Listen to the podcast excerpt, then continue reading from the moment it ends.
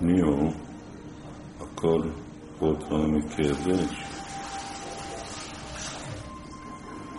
Azt szeretném kérdezni, hogy egy idős bakta azt mondta nekem ma reggel, hogy, hogy azzal kell társulni, aki azzal a baktával, aki éppen felszálló ágban van, aki épp jó erőben van, és nem pedig azzal, aki, aki épp így leszálló ágban van, mert hogy akkor annak nincs meg az a lendülete.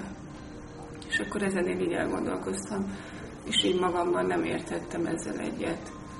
Mert én azt vettem észre magamon, hogyha a sok szép bakta közül én, ö, mégis valaki így elmerem dönteni, hogy akkor kivel szeretnék társulni, akkor ez nekem akkor is sokat jelent, hogyha az illető épp nem úgymond felszálló ágban van, vagy nincs épp jó erőben.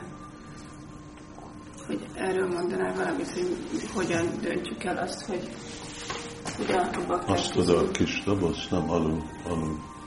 Azt, azt a kis, nem, alul, igen. Hogy az hogyan dönti el az ember, hogy a bakták társaságában a sok bakta közül ő, ő mégis ki az, akivel szeretné így közelebbi viszonyba kerülni.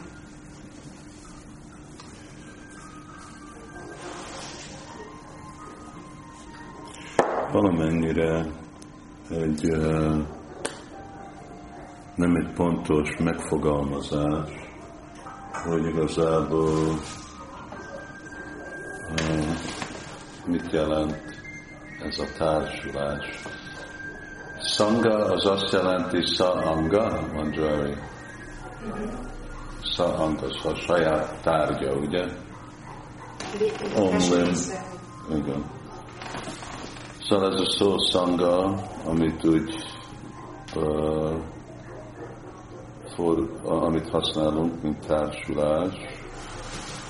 Szóval ez azt jelenti, hogy sa-anga, mi, mi, mi, mi, az, mi, ami kapcsolódik a saját létedhez. Ez nem azt jelenti, hogy nem, nem látok senkit, nem beszélek senkivel, nem kommunikálok, nincsenek viszony, hanem mi az, amit én úgy fogadok, ami egy része az én lelki életemnek, a testének, ami egy anga. Ami egy tárgya a lelki életemnek. És uh,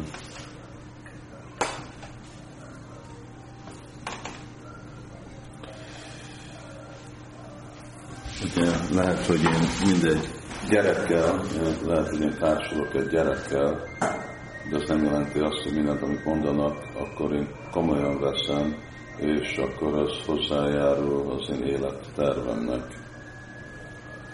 Szóval az azt mondja, úgy lehet mondani, hogy még hogyha egy anya gondoskodik a gyerekével, ő nem társul vele,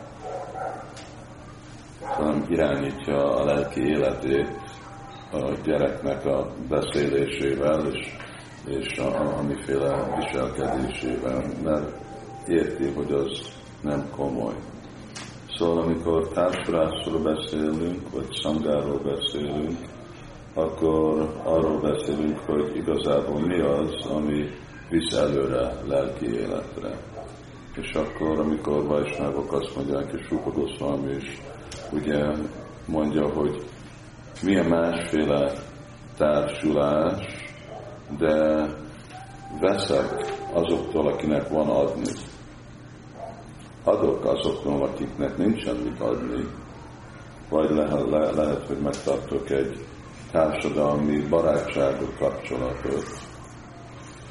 Csak fontos az, hogy ne legyek egy olyan helyzetben, hogy egy függő helyzetben, amikor kompromisszumban jön az én igazi szangám, az én lelki életem valaki másnak a társulásával, mert lehet, hogy anyagi okok miatt, családi kapcsolat szempontból, érzelmi szempontból hat rajtam, és akkor egy olyan helyzetbe rak, hogy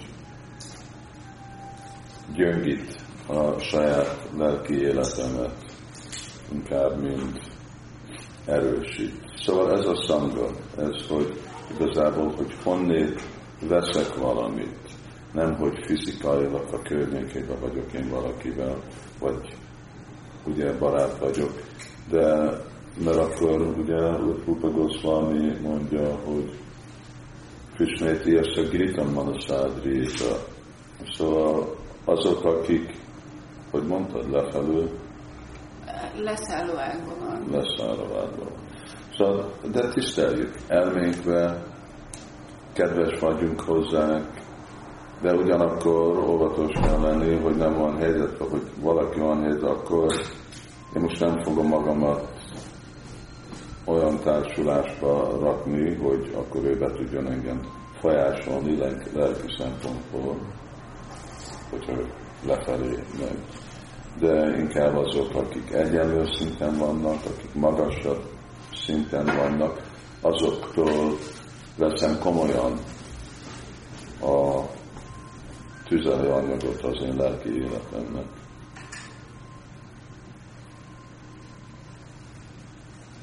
Azt tartom nehéznek, hogy olyan sokszor azt látom magamon is, hogy, hogy a, annyira hajlamos az ember a külsőségek alapján megítélni. Sokszor. Az, hogy most valaki... Az, hogy valaki mondjuk jó lelki erőben van, vagy leszálló felszállóban van, akkor azt én nem hiszem, hogy az alapján tudom megítélni, hogy mondjuk a pozíciója alapján, vagy hogy épp most kiköltözött, vagy beköltözött, vagy valami történik vele, ami olyan kicsit mozgalmasabb, attól én nem biztos, hogy megváltoztatom a véleményemet róla, hogyha mondjuk nekem ő egy fontos személy volt, aki, akinek adtam a, a, a véleményére. Igen, nem. Az, az nem. Külsőleges dolgok nem jelentik, hogy milyen állapotban vannak bakták, de ugyanakkor bakták nagyon sokszor ilyenféle, hogy mondják, külsőséges, külsőséges dolgokon alapítják Krishna tudatot.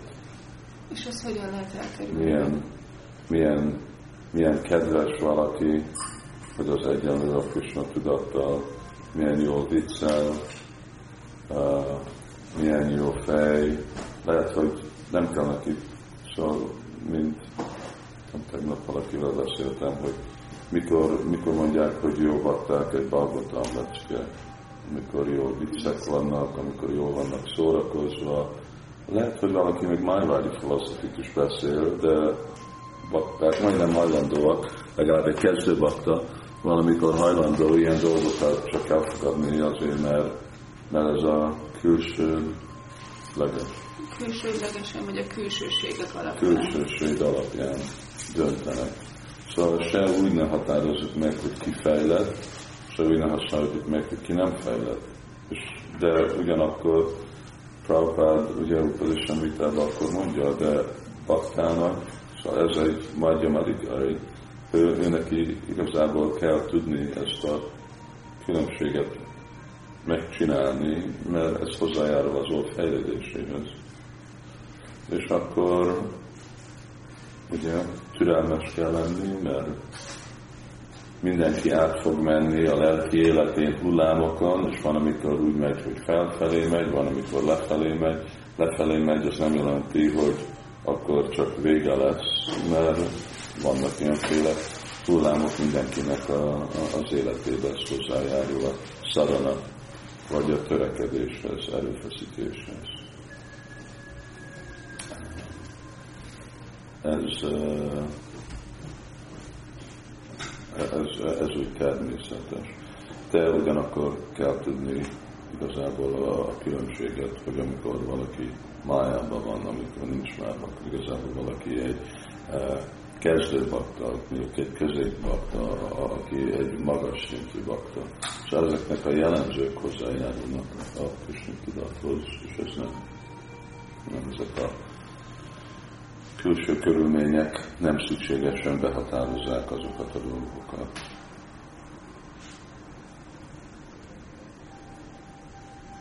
Erről még valami más? Köszönöm szépen.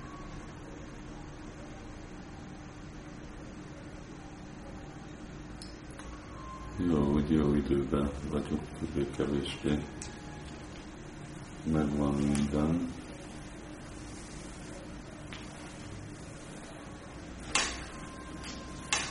Oké, okay, ezt is elküldjük baktáknak, örökösnek.